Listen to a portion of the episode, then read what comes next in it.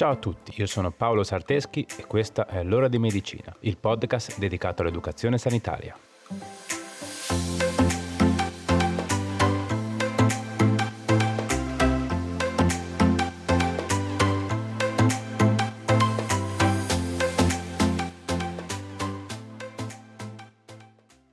Ciao a tutti e bentornati. Come state? Nella puntata di oggi parliamo di un disturbo del tessuto muscolo-scheletrico chiamato gotta, un particolare tipo di artrite causata da cristalli. Questa malattia colpisce prevalentemente gli uomini ed è contraddistinta da dolore acuto, grave, calore, arrossamento e tumefazione a livello delle articolazioni. Storicamente la gotta era conosciuta come la malattia dei re o la malattia dei ricchi. Questo perché era associata ad un'alimentazione ricca e al forte consumo di bevande alcoliche, condizioni che solitamente si potevano riscontrare soltanto negli individui più ricchi. Ok, ma prima di iniziare fatemi salutare meglio. Come state? Spero tutto bene. In realtà volevo darvi solo una veloce comunicazione. Allora, come vi abbiamo annunciato nella puntata del mese scorso, anche quest'anno abbiamo pensato che sarebbe stato carino festeggiare l'arrivo dell'anno nuovo con un bellissimo calendario targato l'ora di medicina. Per chi ci segue da qualche anno sa che nel 2022 abbiamo provato a stampare un buon numero di calendari ed inviarveli direttamente a casa, con eh, non pochi problemi legati alla consegna di poste italiane, che ha perso tipo più della metà dei pacchi mentre nel 2023 abbiamo deciso di fornirvi solo il file in PDF che potevate stamparvi in autonomia. Ok, quest'anno invece proviamo a unire le due cose. Il calendario della medicina 2024 sarà disponibile sia in formato PDF scaricabile e stampabile in autonomia, sia in formato fisico già stampato, che vi spediremo a casa direttamente noi, chiedendovi solo un contributo sulle spese di spedizione. E in questo caso penso che sia indispensabile utilizzare una spedizione tracciata, perché se no finisce come nel 2022 e i calendari si perdono tutti per strada. Quindi niente, vi chiediamo un contributo per la spedizione e così siamo sicuri che il calendario magari a sto giro vi arriva. Niente, detto questo direi che per avere maggiori informazioni sicuramente seguitemi sui miei canali social. Lì uscirà sicuramente un post o delle storie in cui vi comunico come fare per riceverlo a casa. Ok? Sono molto contento che quest'anno riusciamo finalmente a rispettivi calendari e spero che lo siate anche voi. Dai, comunque non perdiamo altro tempo e partiamo subito con l'argomento di oggi. Pronti? Dai, andiamo. La causa primaria che porta a manifestarsi della gotta è l'iperuricemia, ovvero l'eccesso di acido urico nel sangue, che porta alla formazione di cristalli aghiformi di urato monosodico i quali si depositano nei tessuti non vascolarizzati o poco vascolarizzati, come tendini e legamenti, e si accumulano nel liquido sinoviale delle articolazioni, causandone l'infiammazione. Nel tempo, i ripetuti attacchi di gotta possono causare la distruzione del tessuto articolare e portare all'artrite. Ok, ma prima di proseguire nell'argomento ci tengo a spendere qualche parola a riguardo dell'acido urico. Questa molecola organica, anche nota come urato, si forma dalla degradazione delle purine, ovvero una delle componenti degli acidi nucleici come il DNA e l'RNA. L'acido urico è un acido debole e a pH fisiologico, ovvero 7,4, si presenta in forma di ioni di urato. Nei reni l'urato va incontro a filtrazione glomerulare, secrezione di assorbimento tubolare ed infine espulso con le urine. Il principale problema connesso all'acido urico è la sua bassa idrosolubilità, nel plasma la solubilità satura a 7 mg su decilitro, tenendo conto che i valori normali si aggirano tra i 2 e i 7 mg su decilitro. La quantità di acido urico presente nel sangue viene indicata con il termine uricemia. Quando questo valore supera i 6,8 mg su decilitro si parla di iperuricemia, che è una condizione patologica. Ok, ma dopo questa precisazione possiamo tornare a parlare della gotta. Dove eravamo rimasti? Ah sì, i cristalli aghiformi di urato monosodico. Questi cristalli possono essere formati in seguito a diverse condizioni, come l'aumento dell'assunzione di purine, che può risultare dal consumo di carne rossa, crostacei e acciughe, l'aumento di produzione di purine e la diminuzione dell'escrezione renale, ad esempio in seguito a disidratazione o consumo di alcol. Sono vari i fattori di rischio che possono portare all'insorgenza della gotta, tra i quali possiamo citare l'appartenenza al sesso maschile, la gotta infatti, come abbiamo accennato, colpisce maggiormente gli uomini rispetto alle donne. L'età? I giovani raramente ne sono affetti, ma quando avviene la gravità è maggiore. le donne ne sono più a rischio dopo la menopausa. La predisposizione genetica alla sovrapproduzione di acido urico, la sindrome metabolica, l'obesità e il diabete. Ah, e ricorda, eh, con il termine sindrome metabolica non si fa riferimento a una singola patologia, ma un insieme di fattori di rischio legati a condizioni che aumentano la possibilità di sviluppare patologie cerebro- e cardiovascolari e diabete, che è appunto un altro dei fattori di rischio di insorgenza della gotta. Altri fattori di rischio che possiamo citare sono sicuramente una dieta ricca di cibi contenenti elevate quantità di purine, come carne e frutti di mare, il consumo di alcol e disidratazione, come abbiamo già accennato prima, la chemioterapia e radioterapia, le malattie croniche renali, infatti i pazienti che ne sono affetti sono incapaci di espellere l'acido urico, e l'assunzione di alcuni farmaci come aspirina o diuretici, i quali possono aumentare i livelli di acido urico. Ok, ma vediamo ora quali sono i segni e sintomi che contraddistinguono questa patologia. L'artrite gottosa acuta generalmente esordisce con un improvviso dolore, spesso notturno, alle articolazioni. Durante i primi attacchi, della durata di pochi giorni, viene colpita una singola articolazione, in genere la metatarso-falangea dell'alluce, la cosiddetta podagra.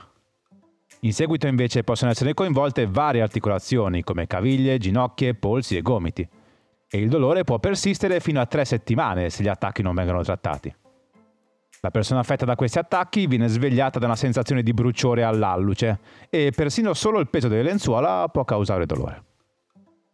Se una terapia ipouricemizzante continua a non essere iniziata, i pazienti possono sviluppare l'artrite deformante cronica da gotta atofacea, dovuta alla deposizione sottocutanea continua di urato.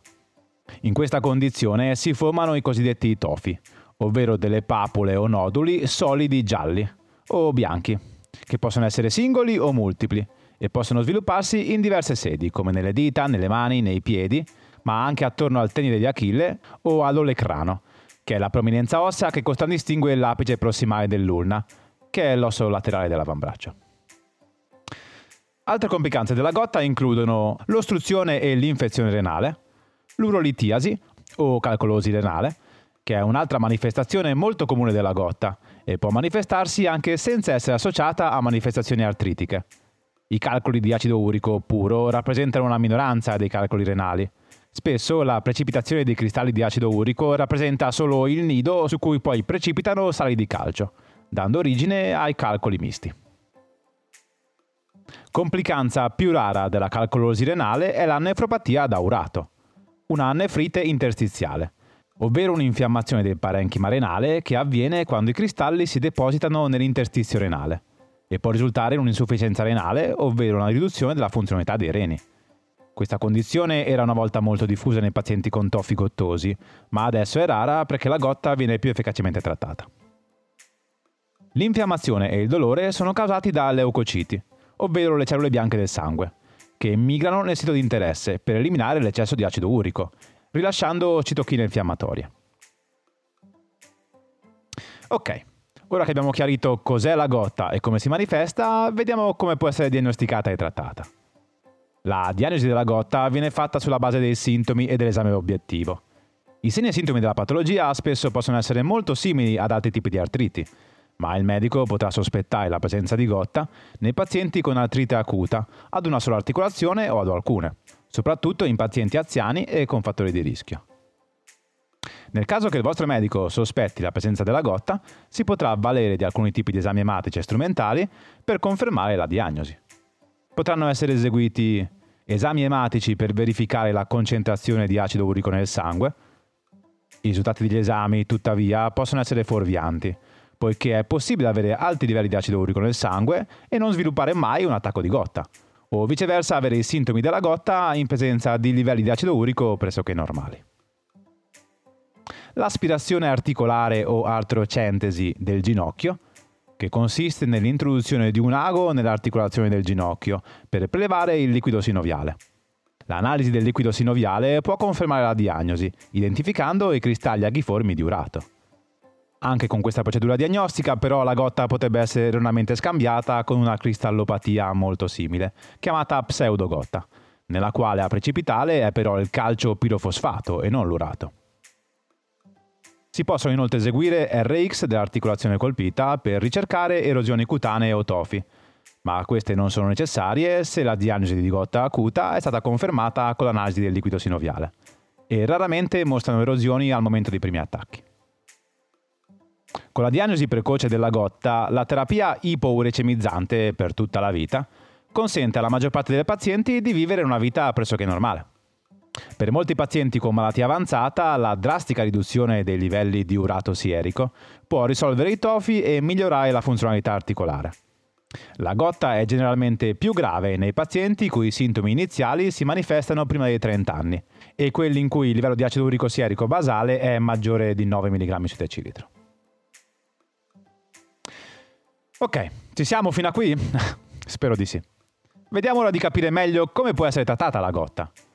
I farmaci antigottosi sono mirati alla prevenzione della sovrapproduzione di acido urico e della riduzione dell'infiammazione. I farmaci utilizzati per trattare la gotta sono divisi in due diversi gruppi. Abbiamo quelli usati per la cronicità, che prevengono l'eccesso di acido urico, come l'alloporinolo, e quelli per gli attacchi acuti, che riducono l'infiammazione, come gli antinfiammatori non steroidei, ovvero i FANS, i corticosteroidi e la colchicina, usata quando i primi due sono controindicati o non hanno effetti. In associazione ai fans e ai corticosteroidi possono essere utili anche analgesici di supporto, riposo, applicazione di ghiaccio e immobilizzazione con tutore dell'articolazione infiammata. Mi raccomando, eh, prestate molta attenzione a quello che sto per dirvi. Non prendete mai l'aspirina se siete affetti da questa patologia, a meno che non abbiate determinate condizioni di salute che richiedono il suo utilizzo in piccole dosi, come la cardioaspirina. L'aspirina infatti andrebbe evitata nel trattamento della gotta perché è un acido debole e quindi può competere con l'acido urico nella secrezione del tubulo prossimale e quindi nell'escrezione dai reni, aumentando i livelli di urato nel sangue, ovvero l'iperuricemia. Ok, ma come nella maggior parte delle patologie, la cura farmacologica della gotta va affiancata ad un sano stile di vita. Ci tengo quindi a concludere questa puntata dandovi alcuni consigli pratici utili per trattare e prevenire la gotta. Pronti? Dai, andiamo.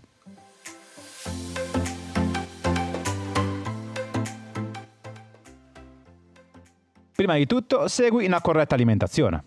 L'incidenza di questa malattia è infatti aumentata in frequenza negli ultimi decenni, colpendo circa l'1-2% della popolazione occidentale, probabilmente a causa dei fattori di rischio crescenti nella popolazione, come i cambiamenti nella dieta, la sindrome metabolica, l'aspettativa di vita più lunga. La dieta ha un ruolo primario nell'insorgenza di questa patologia, quindi segui una dieta priva di alimenti ricchi di purine, Evita quindi prodotti di origine animale come frattaglie, fegato, cervello, rognone. Il pesce azzurro, quindi acciughe, sarde e alici. A cui è consigliato preferire pasta, latte, uova, frutta, verdura e una buona parte dei cereali. Sono esclusi infatti i prodotti integrali e germe di grano. Evita un regime alimentare eccessivo. La riduzione graduale del peso superfluo apporta più benefici di un regime dietetico attento solo all'eliminazione dei cibi ricchi di purine. Non a caso di solito le persone più pesanti hanno livelli maggiori di acido urico. Attenzione però, meglio evitare il digiuno prolungato e le diete drastiche o troppo restrittive, che hanno la fama di scatenare attacchi gottosi. Evita il consumo di alcol, in questo caso è nocivo per il metabolismo delle purine, e se proprio non puoi farne a meno, cerca di limitare l'assunzione e prediligi il vino alla birra, in quanto quest'ultima ha un alto contenuto di purine rispetto al vino e agli altri alcolici. Assolutamente banditi sono i superalcolici perché hanno un'elevata gradazione. Previeni l'eccesso di grassi in quanto sono correlati a peggioramento del metabolismo dell'acido urico, quindi evita troppi condimenti, carne, pesce, formaggi grassi e la frittura. Consuma una quantità sufficiente di carboidrati complessi perché favoriscono l'escrezione urinaria dell'acido urico. E in ultimo, ma non per importanza, aumenta la quantità di acqua per prevenire la disidratazione. Inoltre, bere in abbondanza può prevenire i calcoli renali, a cui i pazienti affetti da gotta sono particolarmente esposti. Ok, bene, eccoci arrivati alla fine. Prima di salutarci, fammi ringraziare Erika Guavello per il suo preziosissimo aiuto nella stesura di questo episodio. E mi raccomando, fammi sapere cosa ne pensi del progetto. Cercami sui miei canali social e se mi ascolti da Spotify dovresti trovare un apposito spazio qua sotto per lasciarmi il tuo feedback. Inoltre, se mi ascolti vicino alla data di pubblicazione, dovresti ancora trovare un sondaggio attivo per poter dire la tua su quale sarà il prossimo argomento che tratteremo. Va bene dai, direi che ora è veramente tutto. Ricordati di andare a valutare il podcast con 5 stelline ed attivare le notifiche premendo sulla campanella per non perderti nemmeno un episodio. Grazie per avermi ascoltato fino a qui. Ci vediamo sui social e ci sentiamo nel prossimo episodio. Ciao!